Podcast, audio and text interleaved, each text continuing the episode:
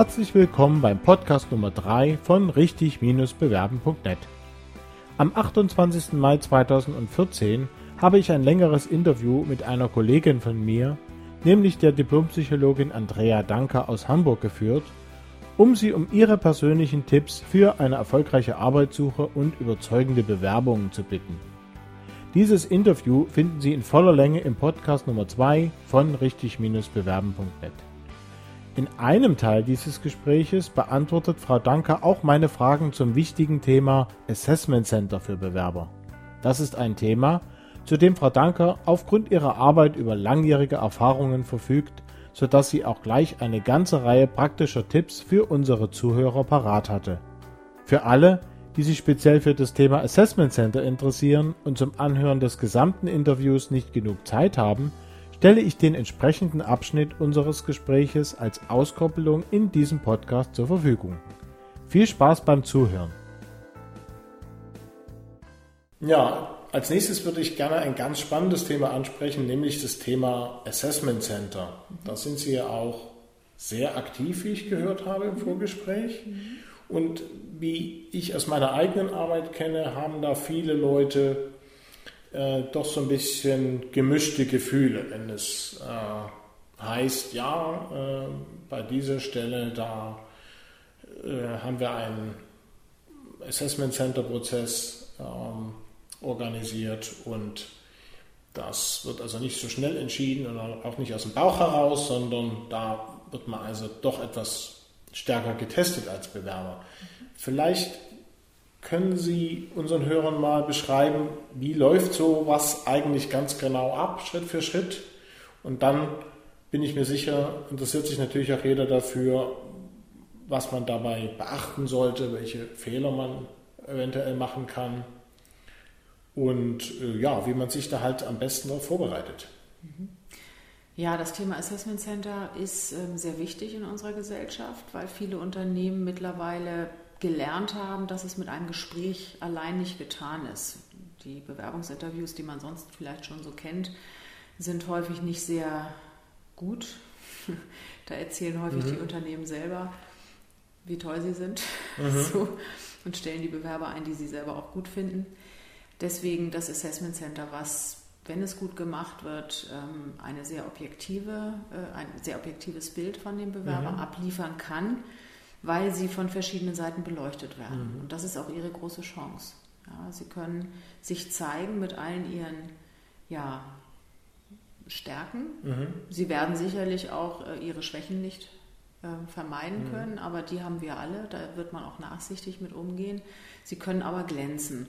Und wo kommt es darauf an? Also in der Regel gibt es Übungen, die in der Gruppe durchgeführt werden, dass man mal ein Thema diskutiert und sich dann natürlich anschaut, wie schlägt sich so jemand in der Gruppe, wie anpassungsbereit, wie vielleicht auch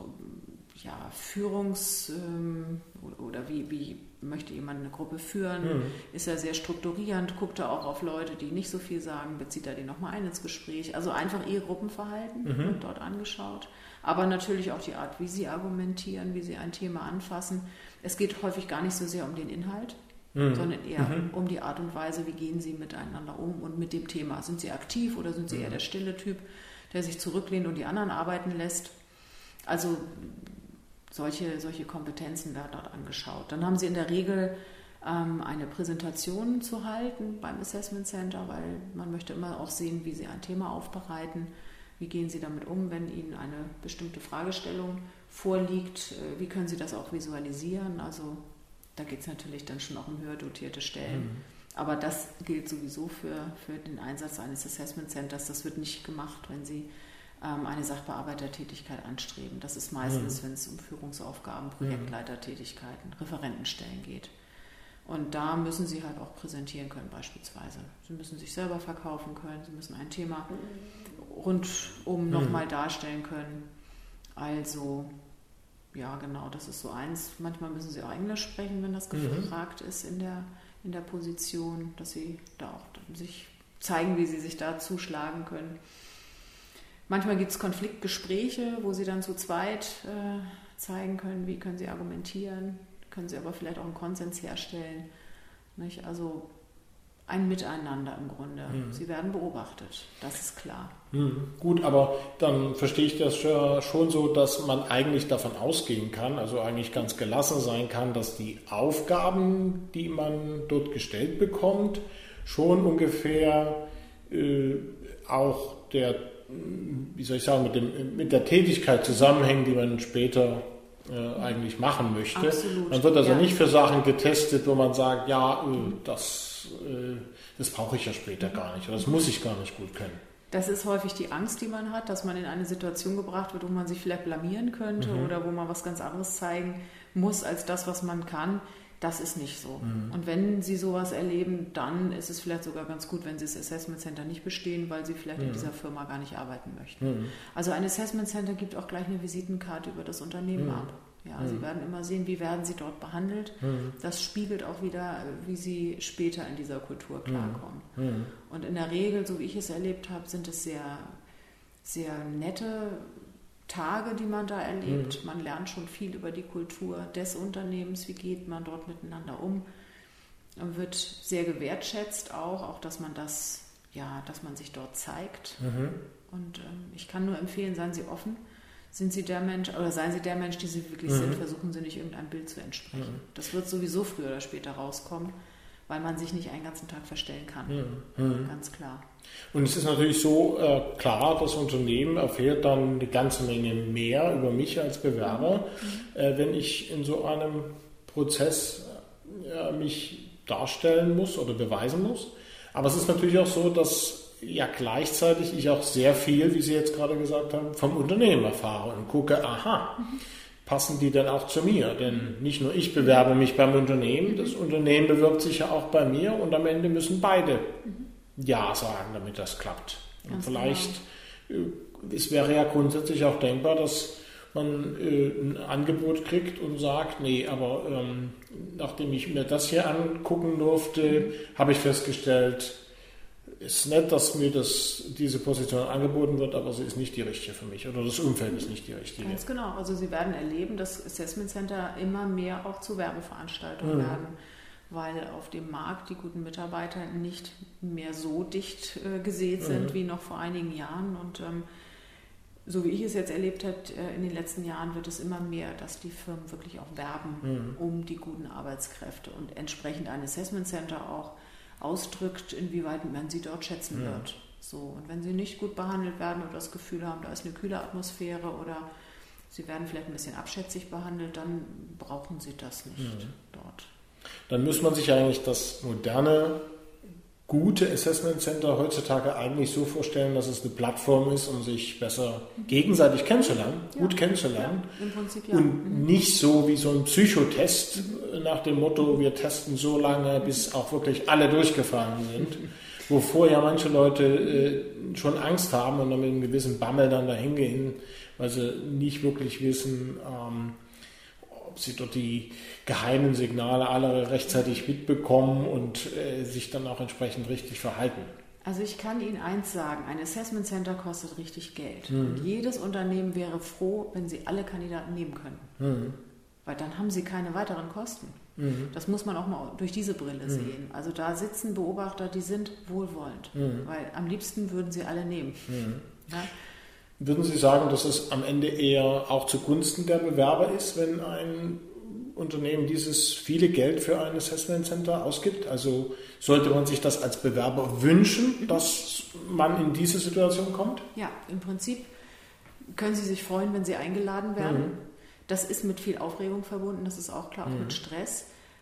Aber Sie haben eine tolle Möglichkeit, sich zu zeigen, ein Unternehmen kennenzulernen und Sie haben auch in der Regel die Möglichkeit, ein Feedback zu bekommen hinterher über Ihre Leistung.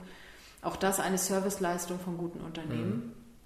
Und daraus können Sie nur lernen. Man hat ja auch mehr Zeit dann. Das ist ja ein Prozess, der dauert ja ein bisschen, während man bei einem Vorstellungsgespräch 1-2 Stunden üblicherweise nur hat. Und wenn man die irgendwie vermasselt, weil man Migräne hatte oder wer weiß was, dann hat sich es vielleicht auch schon erledigt und dort hat man ja Zeit, auch Sachen ein bisschen auszugleichen, die ja nicht gleich so gut gelungen sind. Genau, weil sie vielfältigere Übungen machen.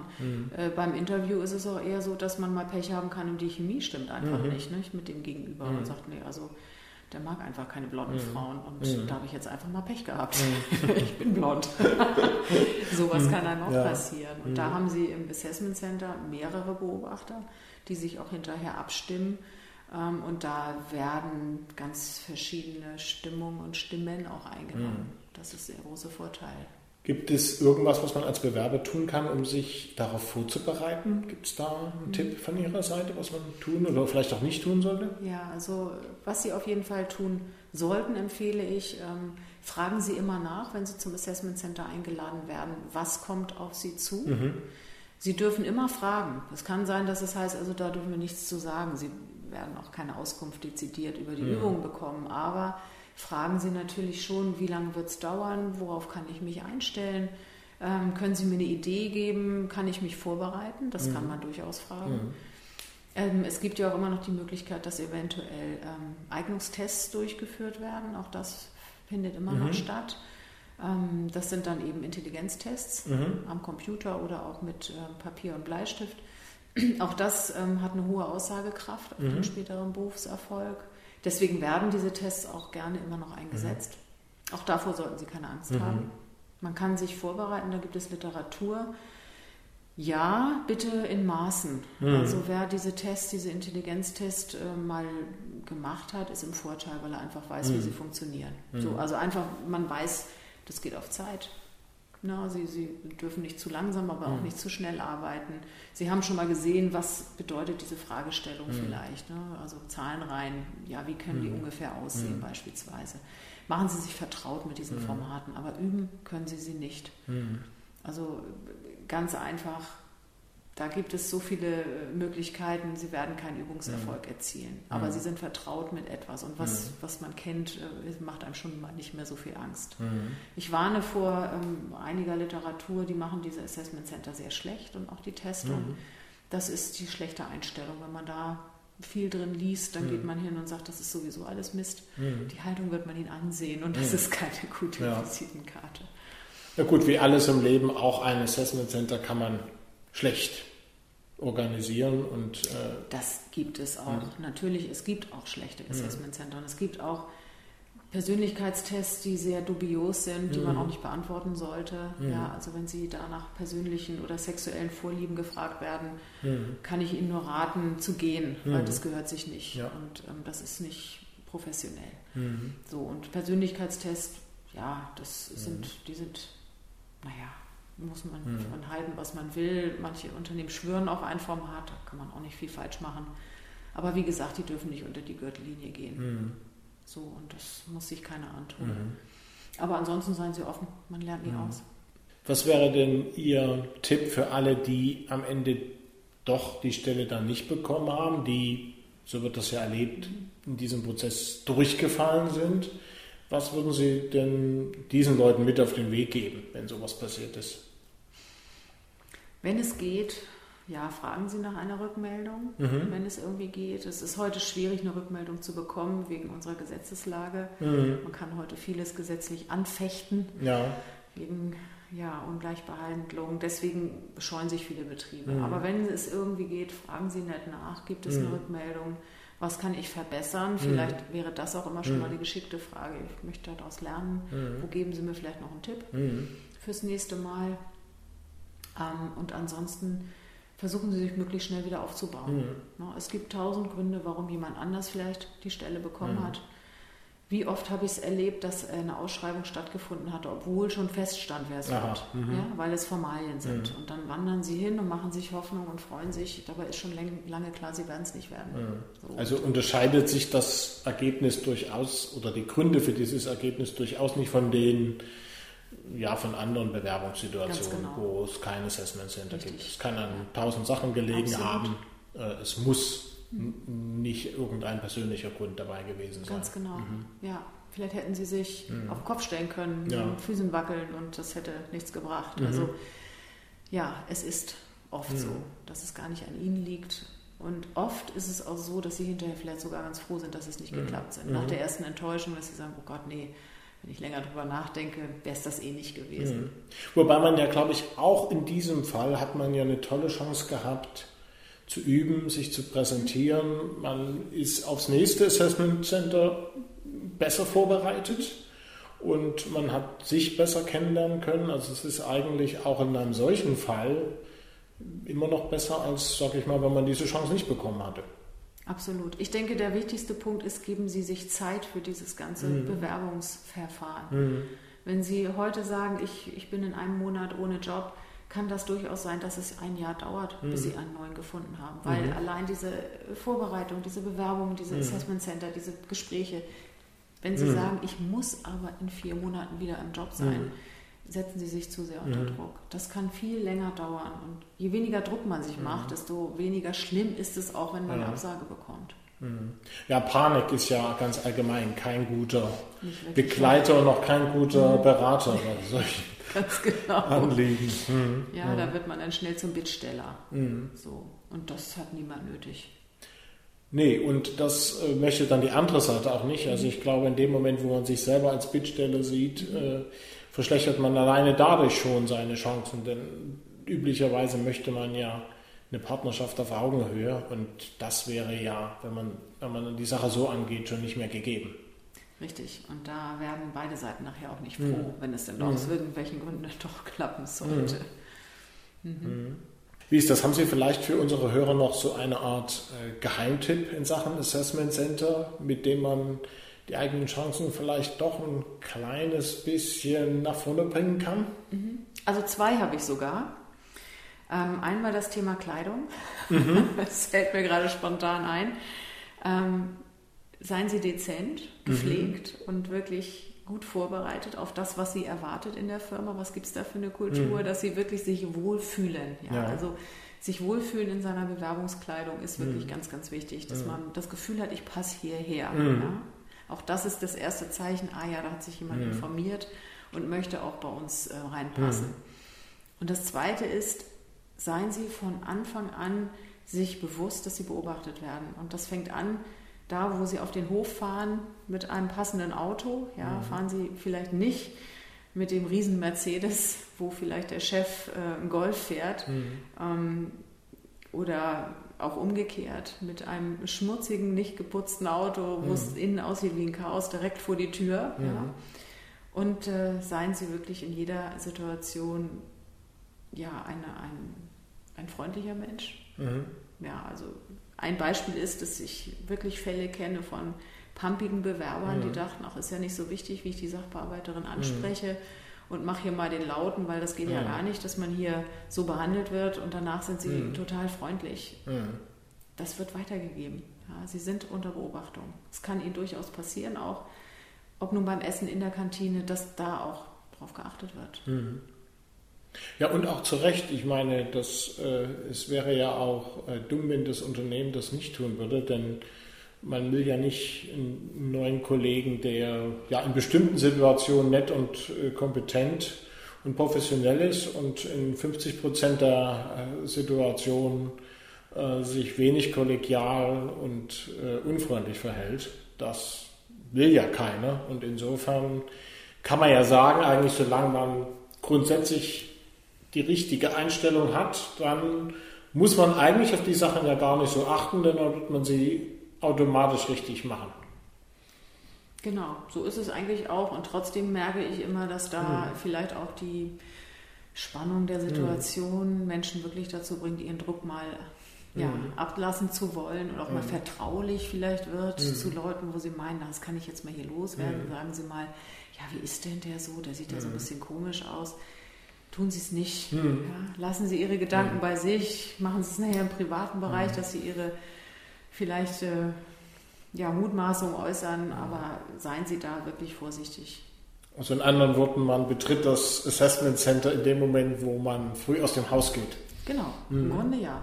Da sollte schon wirklich die Bewerbungssituation starten. Okay, gut. Und lästern Sie nie über Ihre vorherigen Arbeitgeber. Lassen Sie sich nie hinreißen auf die Frage, warum sind Sie denn dort weg?